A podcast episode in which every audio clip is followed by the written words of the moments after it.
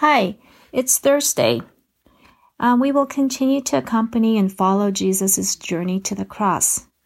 Today, let's stop at the station where Jesus sees women mourning and wailing for him, among many others who followed him.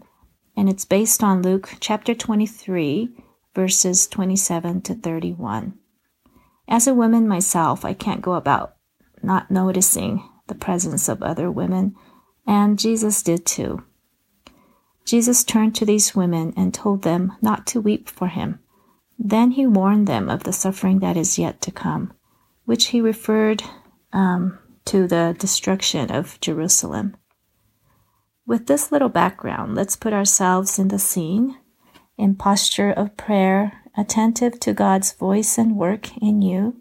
Just imagine the scene. Or if it's hard to imagine or picture the scene, simply just pause and pray to Jesus or wait in silence. That's totally fine. Please pause this recording and wait on God to guide you through this, the time. The scene was filled with people, noises, suffering actions, panic, hopelessness, and helplessness two things struck me. The first thing was that was that Jesus, enduring his own agonizing journey to the cross, he still noticed the women, the women weeping behind him. There have been maybe more women in the crowd quietly crying, and I am certain that Jesus knew each one. It was not just about his own suffering, but also about others.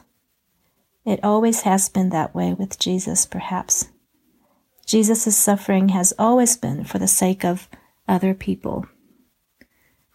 Jesus was always aware of his mission that was directed to his beloved creation. He was to die for the sake of all, to give us life. So he noticed the women, the sick, the vulnerable, those the society would cast out, the sinners, even the religious leaders, the wealthy, the Gentiles, all of us. He notices me. The other thing that I um, that caught my attention was the actual wailing of women. It was an authentic response of the women to an authentic situation that required authentic response and I tried to join them. I don't cry like a Jewish person, I don't think, but I wanted to give my response in authentic ways. In my mind, I put a towel on Jesus to cover his wounds. I didn't care if I got whipped. It was just not fair. It was not right. All that Jesus was going through for me, for us all. I wanted to respond in, in authentic ways to Jesus. And I hope that my life continues to respond to Him authentically. There is a vast contrast in the in how the women were responding and in Psalm 92.